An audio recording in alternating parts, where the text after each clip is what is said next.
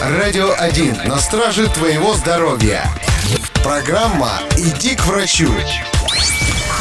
Привет, друг. В жизни так бывает. Ты вроде бы хорошо питаешься, вредной газировки не пьешь, шаурму употребляешь только по праздникам, а у тебя раз и появилась язва.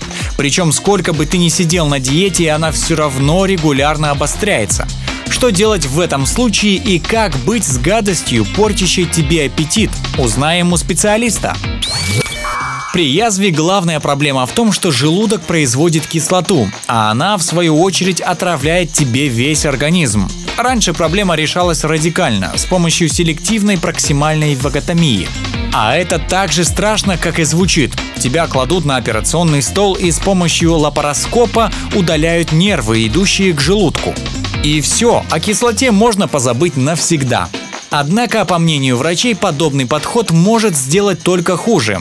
Поэтому операцию проводят лишь в крайних случаях. В любых других вариантах тебе должны первоначально провести гастроскопию с биопсией язвы.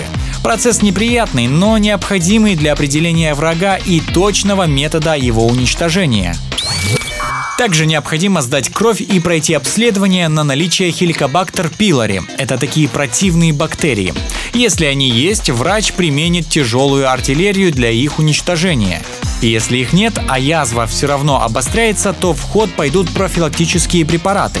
Короче говоря, вызвать обострение язвы может все что угодно. И методов избавления от этого тоже немало. В таких делах следовать советам из интернета или лечиться самостоятельно не стоит.